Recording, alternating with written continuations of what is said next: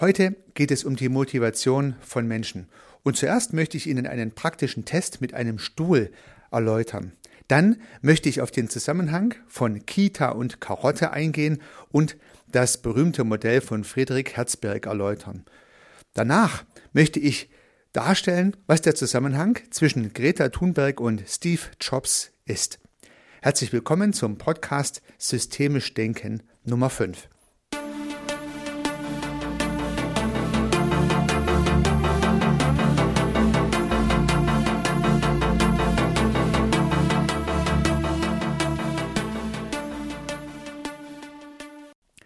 Ja, liebe Zuhörerinnen, lieber Zuhörer, heute haben wir ein volles Programm. Schon bereits bei der Einleitung ist mir klar geworden, dass eine Menge Themen hier heute eine Rolle spielen. Und warum habe ich diese vielen Themen in einen Podcast hineingepackt? Ja, weil sie tatsächlich viel miteinander zu tun haben und weil man so eine praktische Übung, eine Theorie und einen, naja, sagen wir mal, gesellschaftlichen Zusammenhang ganz gut erläutern kann. Deswegen diese drei Schwerpunkte, bestehend aus dem praktischen Test mit dem Stuhl, mit dem ich beginnen möchte, dann das Kita- und Karotte-Modell von Friedrich Herzberg und dann der, naja, Zusammenhang von Greta Thunberg und Steve Jobs und die Frage, wie gelingt es diesen beiden Menschen, wiederum so viele Menschen weltweit zu bewegen. Aber beginnen wir am Anfang mit dem Stuhl.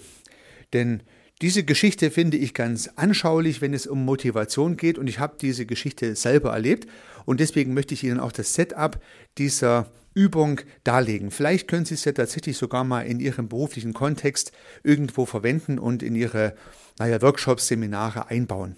Und zwar funktioniert das Ganze so, dass ein Stuhl im Raum steht und der Seminarleiter bittet nun einen Teilnehmer, sich auf diesen Stuhl zu setzen und ein anderer Teilnehmer des Seminars, der muss den Raum verlassen und vor der Türe warten. Und nun erläutert der Seminarleiter die Rollen der beiden Menschen, die an diesem Spiel mitspielen. So, derjenige, der auf dem Stuhl sitzt, bekommt die Instruktion, unter keinen Umständen aufzustehen. Das heißt, vollkommen egal, was der Mensch, der reinkommt, machen wird. Er bleibt halt einfach sitzen und bewegt sich nicht vom Stuhl weg. So, dann geht der Seminarleiter vor die Türe und brieft den draußen Stehenden, dass er alles Mögliche versuchen soll, den Mensch im Raum zu motivieren, aufzustehen. Ja, vollkommen egal, was ihm einfällt, er soll es halt einfach versuchen. Die Hauptsache, es gelingt ihm, dass er aufstehen wird. So, soweit das Setup.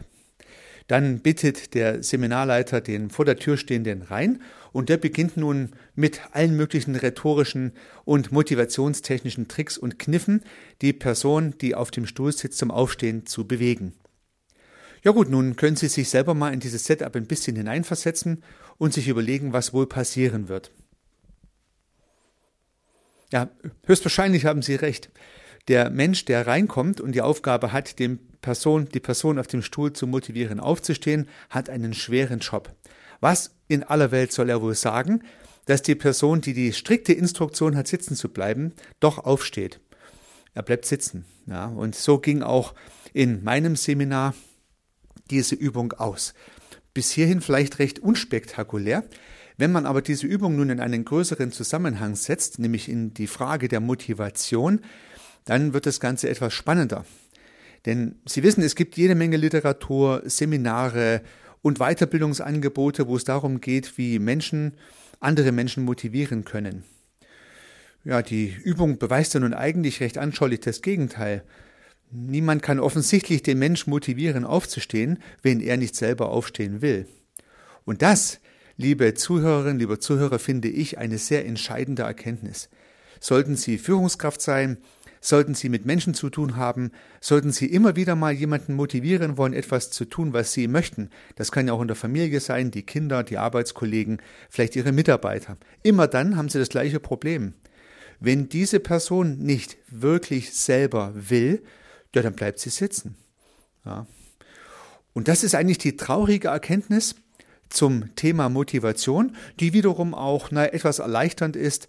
Auf der einen Seite ist es traurig, weil es ihnen als Führungskraft, als Motivator schwierig gelingen kann, jemanden zum Aufstehen zu bewegen, wenn diese Person nicht will. Und vielleicht nicht nur schwierig nicht, sondern gar nicht.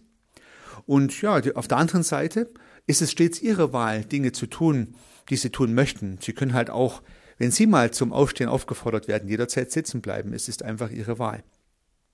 Soweit mal zu diesem Stuhlexperiment. Und nun hat sich ja auch Friedrich Herzberg, der ähm, Sozialwissenschaftler, der im vergangenen Jahrhundert viele Ideen publiziert hat zum Thema Motivation, einige Gedanken dazu gemacht, unter anderem auch die Kita- und Karotte-Theorie aufgestellt. Ja, vielleicht ist Ihnen dieses Modell von Friedrich Herzberg bekannt. Ich denke, sein bekanntestes Modell ist die Zwei-Faktoren-Analyse der Motivation. Auf die werden wir sicherlich in einem anderen Podcast nochmal eingehen. Heute geht es aber um Kita und Karotte.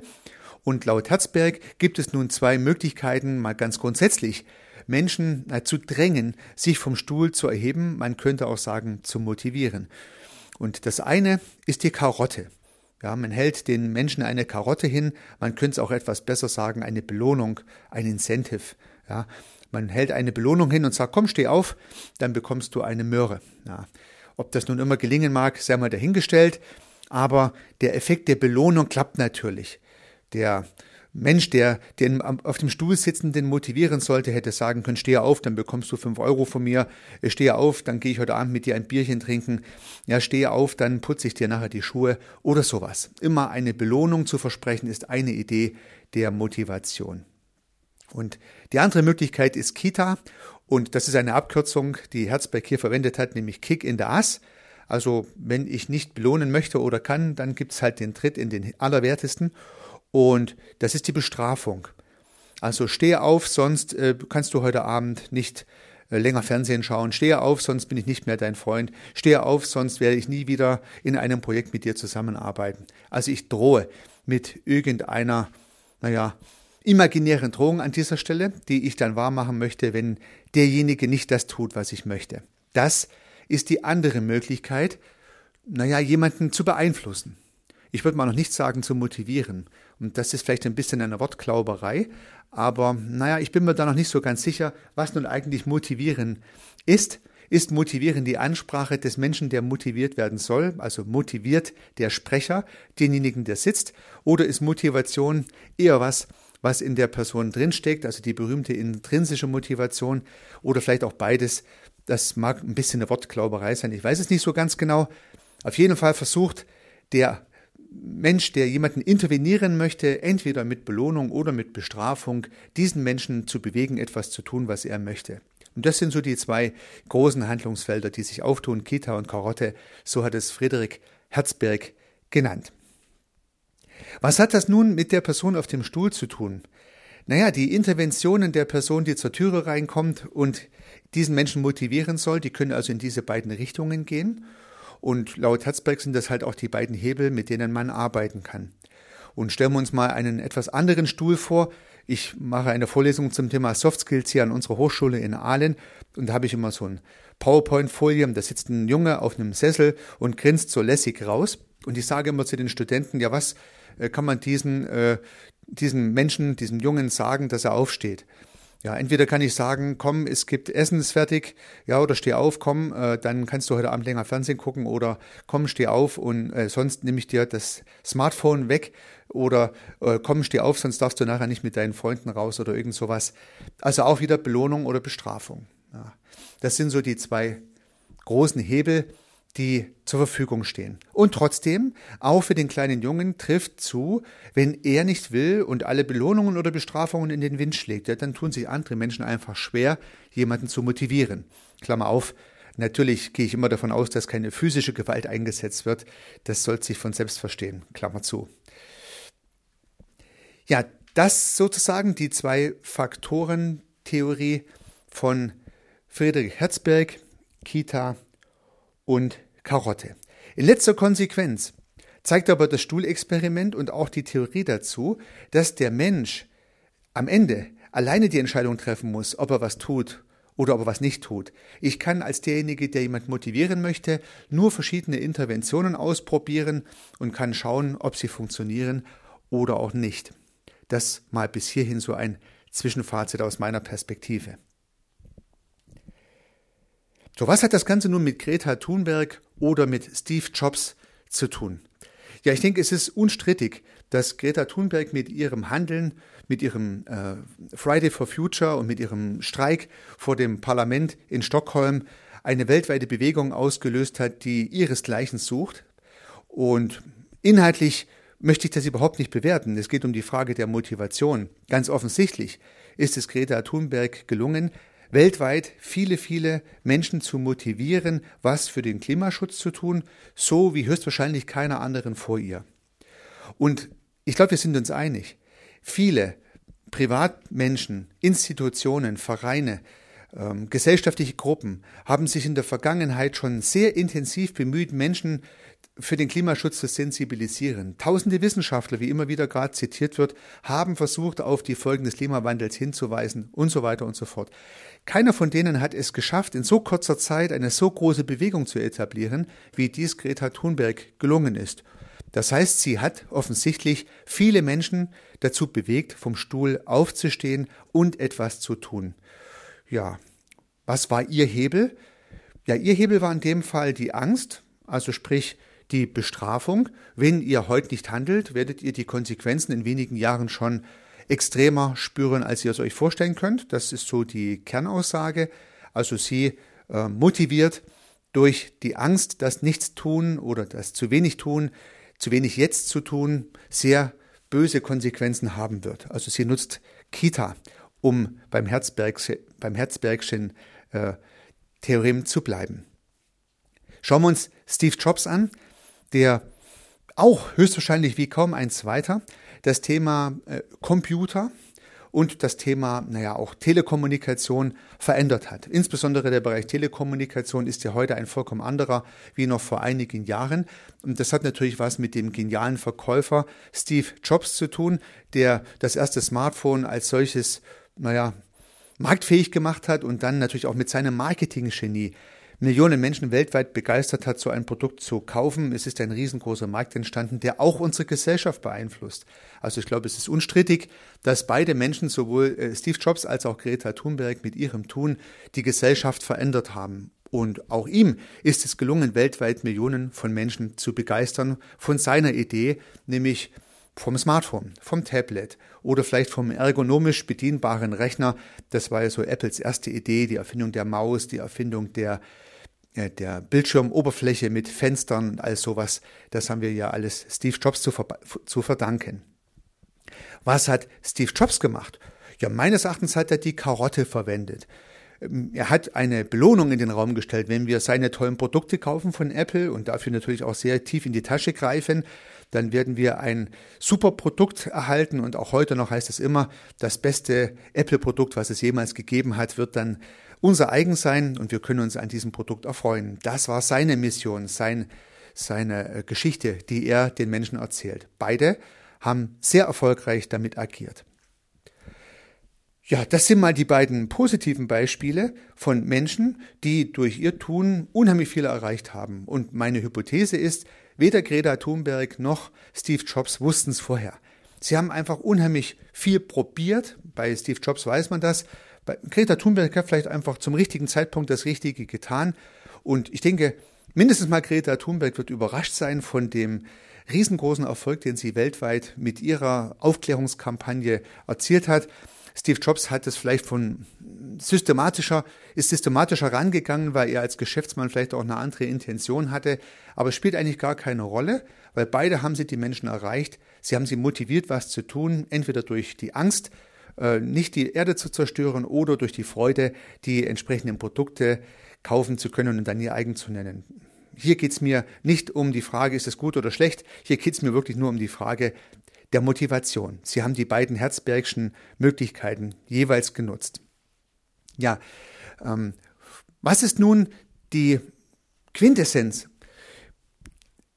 Greta Thunberg und Steve Jobs und auch andere Vertreter ihrer Zunft haben es jeweils mehr oder weniger gut geschafft, Menschen zu motivieren.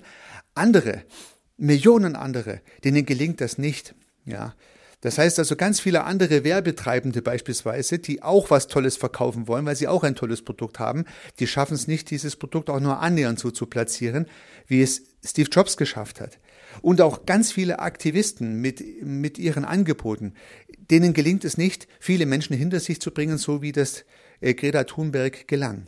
Und nun kann man sich ja die Frage stellen, warum gelingt es Greta Thunberg und Steve Jobs oder warum gelang es ihnen so gut und warum gelingt es anderen, die vielleicht bessere Produkte haben oder vielleicht auch noch ehrenwertere Ziele, warum gelingt es ihnen nicht?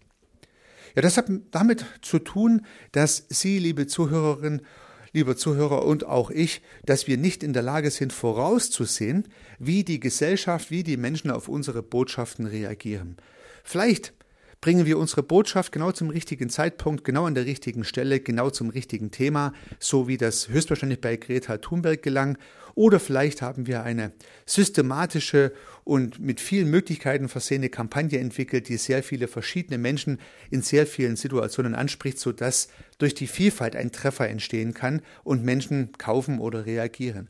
Wie dem auch sei, man weiß es einfach nicht. Es gibt Werbung und Statements, die in der Welt einfach so verpuffen. Niemand interessiert sich dafür. Und ganz zufällig, aus dem Nichts heraus, gelingen Kampagnen unheimlich erfolgreich und erobern die Welt. Gerade heute im Zeitalter des Internet ist es ja noch viel mehr so. Da gehen zum Teil Videos oder Spots weltweit viral, wie es so schön heißt, erreichen Menschen auf der ganzen Erde und motivieren vielleicht zum Kauf oder vielleicht zum Handeln oder vielleicht auch einfach nur zur viralen Freude, ja, wie dem auch sei. Und andere Botschaften werden überhaupt nicht zur Kenntnis genommen und verpuffen im Online-Nirvana. Ist die eine Botschaft besser wie die andere? Hat es der eine besser gemacht wie der andere? Lässt sich daraus eine Schlussfolgerung ableiten? Ich glaube persönlich und auch unter systemischen Gesichtspunkten nicht. Als Systemiker ist es ja so, dass wir wissen, dass wir nicht voraussagen können, was passiert. Ja, ich habe diesen Sachverhalt ja in der Episode Nummer 4 etwas genauer beleuchtet mit der Kybernetik zweiter Ordnung. Wir können eigentlich nur beobachten, ob die Dinge, die wir tun, einem Ergebnis produzieren, das wir uns wünschen oder auch nicht. Und mal gelingt's, mal gelingt's nicht. Wenn es gut gelingt, mache ich mehr davon und versuche das Ganze auszubauen. Gelingt es nicht, versuche ich etwas anderes und man würde es vielleicht als Try and Error bezeichnen. Versuch und Irrtum. Try and Error. Try and Error. Immer wieder. Ja. Wenn Sie also eine Botschaft transportieren möchten, vielleicht im, im, im, beruflichen Kontext eine Werbebotschaft oder eine Mission, die Sie verfolgen, ja, dann müssen Sie immer wieder versuchen, die Menschen mit Ihren Interventionen zu erreichen. Gelingt es, machen Sie mehr davon. Gelingt es nicht, müssen Sie sich was anderes einfallen lassen. Und höchstwahrscheinlich gelingt Ihnen, liebe Zuhörerinnen, lieber Zuhörer, ohne Ihnen zu nahe treten zu wollen, nicht der atemberaubende Erfolg von Greta Thunberg, oder von Steve Jobs. Ich glaube auch bei mir persönlich wird es nicht gelingen, die ganze Welt mit meiner Botschaft zu erreichen. Weil man braucht dann auch natürlich noch ein gehörig Maß Glück dazu. Es hat nicht nur was mit der Botschaft zu tun, sondern auch mit dem Zeitpunkt, mit dem Inhalt und mit einer ganzen Menge Glück, was man hier nicht verkennen darf. Und deswegen glaube ich auch nicht, und das ist eine wichtige Erkenntnis für mich, dass es die Methode gibt, wie ich Menschen erreiche.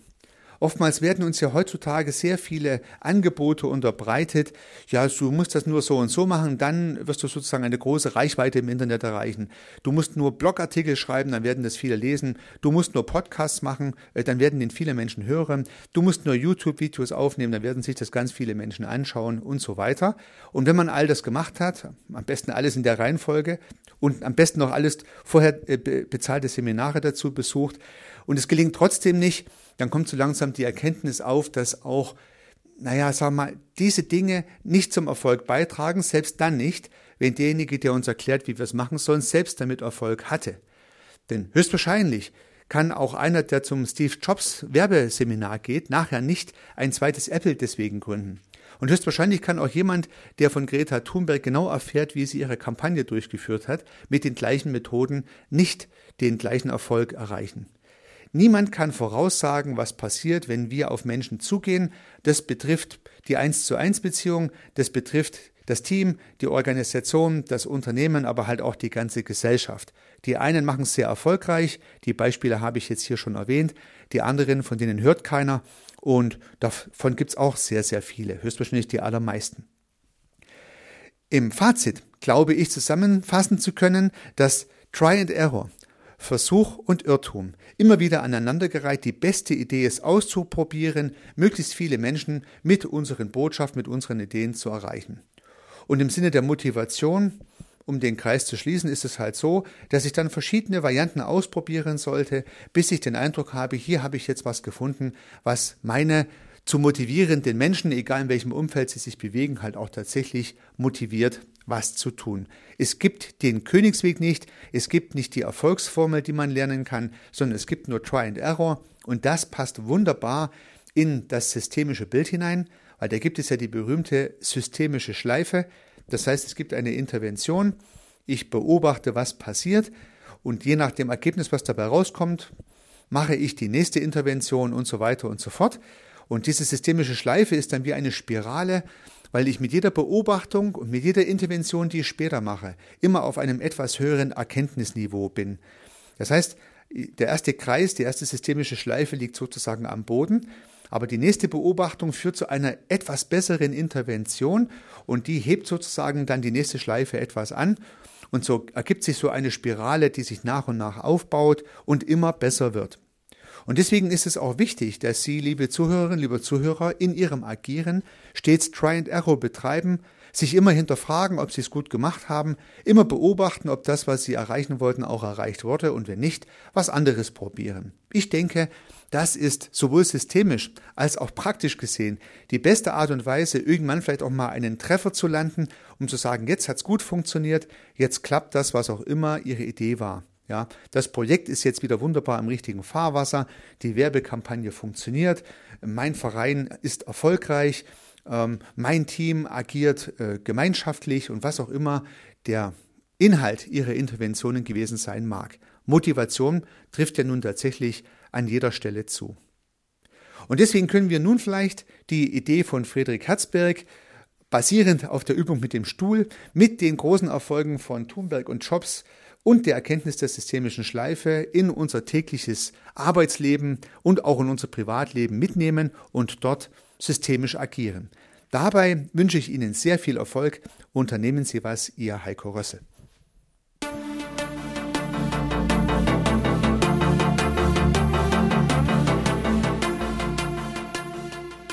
Regelmäßig kommen neue und spannende Themen rund um das systemische Denken und Handeln hinzu.